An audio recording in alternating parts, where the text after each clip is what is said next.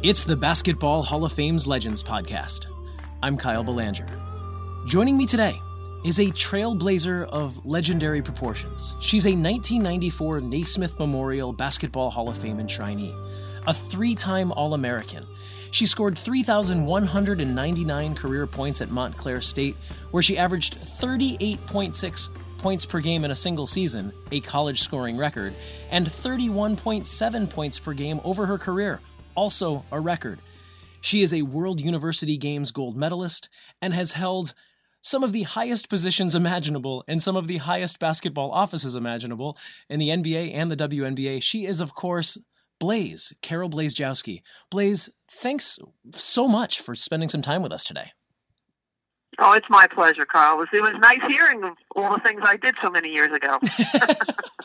Which is funny because, uh, you know, we'll sort of talk about this in a little while, but the story of, of Blaze, as we know it, starts when you're 18 at Montclair State.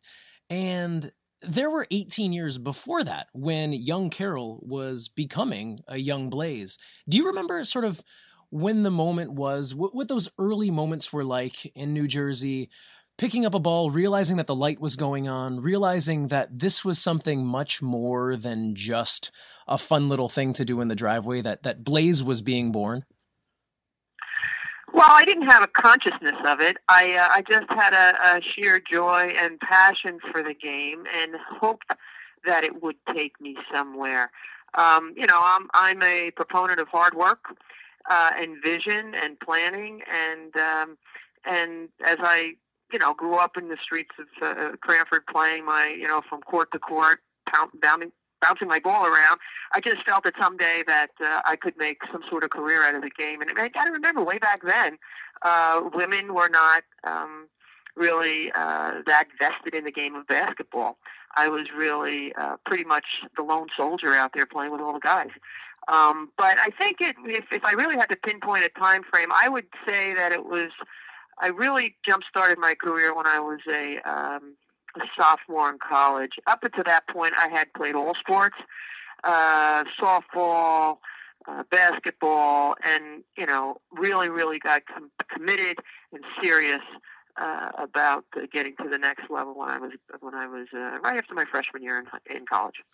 And, and Blaze, there are a couple of you know sort of wonderful. Eh, part of your story is is so legendary. I mean, there's a reason why all of these legends have grown is because of of the excellence of that jump shot. So there are a couple of different legends that I want to ask you if they are in fact true as written and as told. The first, of course, is that your jump shot came sort of as a eureka moment. You're watching ball on TV, you see a jump shot, you decide that your shot needs to look that way. And then, of course, we get, thankfully, one of the greatest jump shots of all time from Carol Blazejowski. Did it really happen from a TV moment that gave you sort of the technique that you you then started to mimic? Well, that was some of it, but it was also came uh, in the schoolyards. You know, I would I would see players, you know, come through schoolyards um, all the time. And then if I saw something that I liked about their game, not necessarily just shooting, but any part of their game, I would really mirror and imitate. Um, and so, but I knew that I wanted to make my mark at scoring and shooting the ball. Uh, you got all the glory that way.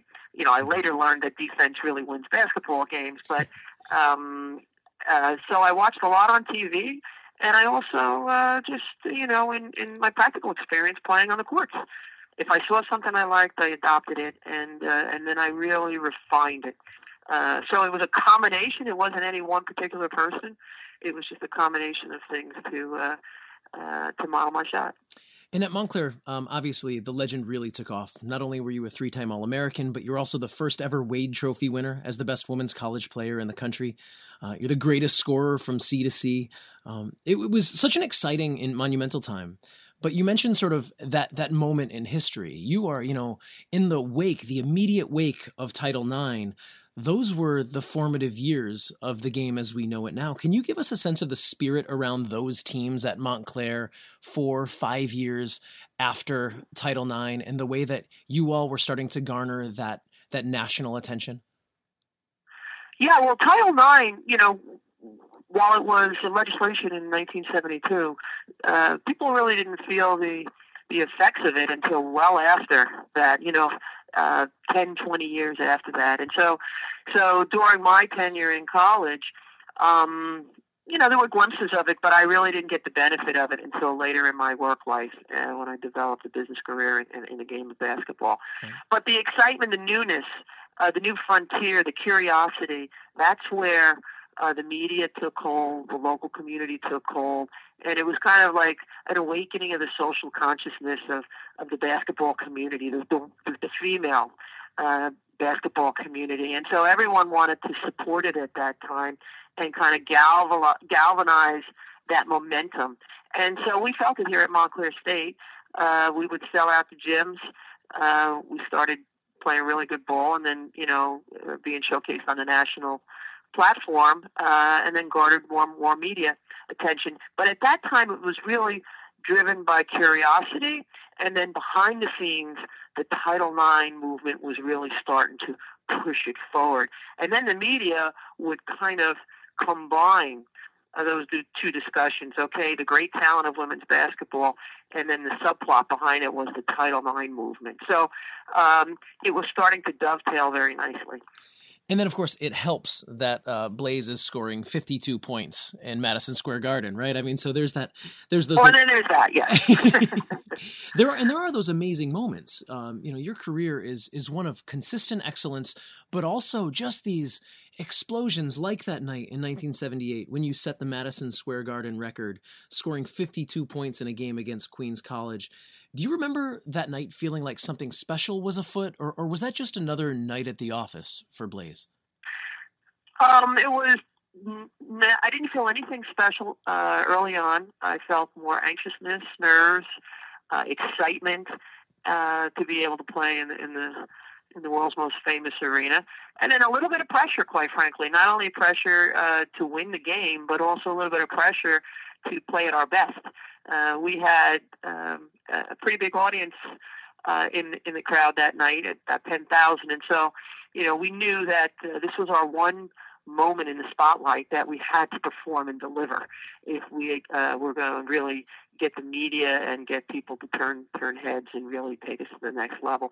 So, but as the game went on, it was um, it was uh, it was just business as usual. You know, you're in those four lines and you're just focused on the game, and it's all about winning and executing.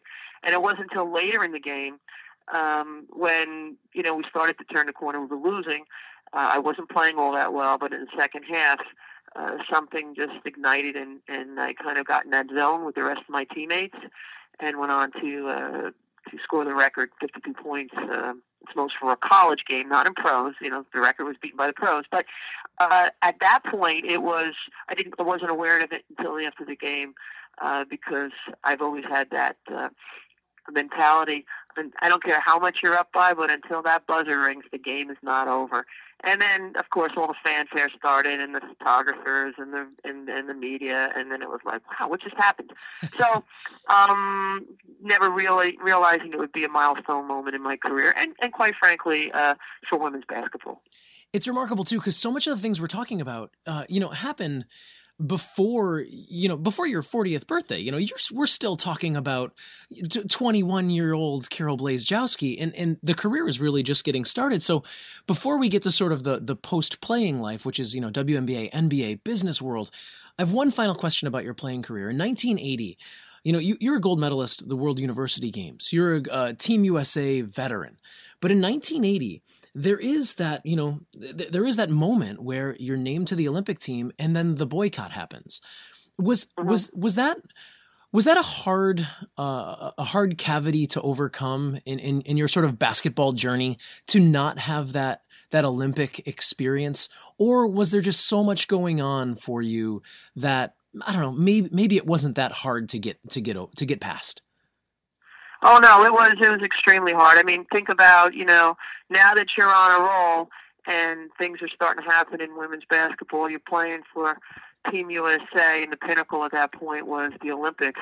You know, getting a spot on the Olympic team, competing for a gold medal, and then the whole world kind of. Uh, blows up on you and and and now you have nothing yeah. you've uh trained uh you've had the focus and the vision um to you know, make that team and represent your country. and that's the only thing that you're you know you're zeroed in on. And then all of a sudden it comes crushing down on you. So for me it was a it was a hard hard moment. Um and one it took a long time uh, to get over. And it, it wasn't just me. I mean i, I felt you know of my of, my not only my basketball teammates but my olympic teammates who were going to compete you know in all different sports at that point. There was just this uh, uh, halo of sorrow and and uh, and disappointment and frustration and anger, quite frankly. Um, and then, like everything in, in life, uh, time heals all wounds. Uh, and you realize, um, much year, many many years later, that it, you know, you still made the Olympic team. You know, it was conditions out of your control that we didn't go there. So you you are still an Olympian, whether we competed or not. So um, that's still on my resume. It's still on many of the athletes' resume, and uh, it's a very proud moment for me. So yeah while we didn't compete, I'm I'm still an Olympian. Absolutely, absolutely. And and so now professionally, your career not only includes you know life as a player, uh, but also life as an executive, both at the NBA and those early WNBA years with the with the New York Liberty. And I think so much about the way that that league has developed into, I think, the most exciting and socially conscious professional sports league in all of North America. And could you see it early on in, in, when you were working with the New York Liberty that this was the right time, that this was the right thing, and that the acceleration was going to be quick once the public bought in? Uh, I could see it. I I uh, I did it with my own career. There was nothing, and then it blossomed into you know a terrific uh, playing experience with lots of opportunities. So I had the hope, the faith, and the confidence that this would be the same uh, thing that would be happening for the league. We had some great support behind it, and in the in the NBA, David Stern's vision, Val Ackerman's leadership, and um, and the time was right. We were coming off a 1996 gold medal for for basketball for for the women, and so uh, it was the perfect launch pad for us to go out into the marketplace with the professional league. And and the league certainly is so much more than just a professional women's basketball league. You know, it, you talk about social responsibility, role models. I mean, it does so much, so much more uh, for our society. And I, you know, people scoffed when I said we'll be around longer than five years. You'll see, and people scoffed and said you'll never make it till five years.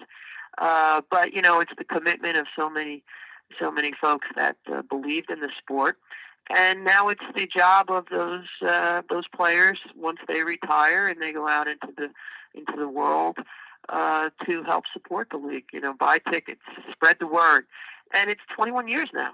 Um, when a lot of folks never gave us five, so I'm not surprised in the least. I think it's in good hands with their leadership they currently have there. I know the players are only getting better, and um, so you know I look forward to the next 20 years. Finally, Blaze, what does it mean to be working with the Hall of Fame at this stage in your life? Oh my God, it's an honor. It's a, it's an honor. It is. Um, I'm so proud to have the affiliation. I'm so proud to work with the folks there that um, are doing so much to promote the game of basketball. And any way that I can help uh, play my little role uh, in spreading the good word and garnering support for the Hall of Fame. Uh, for those ahead of us, for those behind us, for those who are no longer with us. I mean, it's um, I, you know, it's like my badge of honor. So I'm proud to be a member of it. I'm proud to support it, and uh, and um, you know, every time uh, I hear the name, I smile. well, you she is a member of more halls of fame than many people have visited, uh, and she is Carol Blazejowski, three-time All-American, former NBA, WNBA exec. She's gone back home to Montclair University, and she is a trailblazer of legendary proportions, enshrined into the Naismith Memorial Basketball Hall of Fame in 1994. Carol Blazejowski, thanks so much for joining me today. All right, thanks again.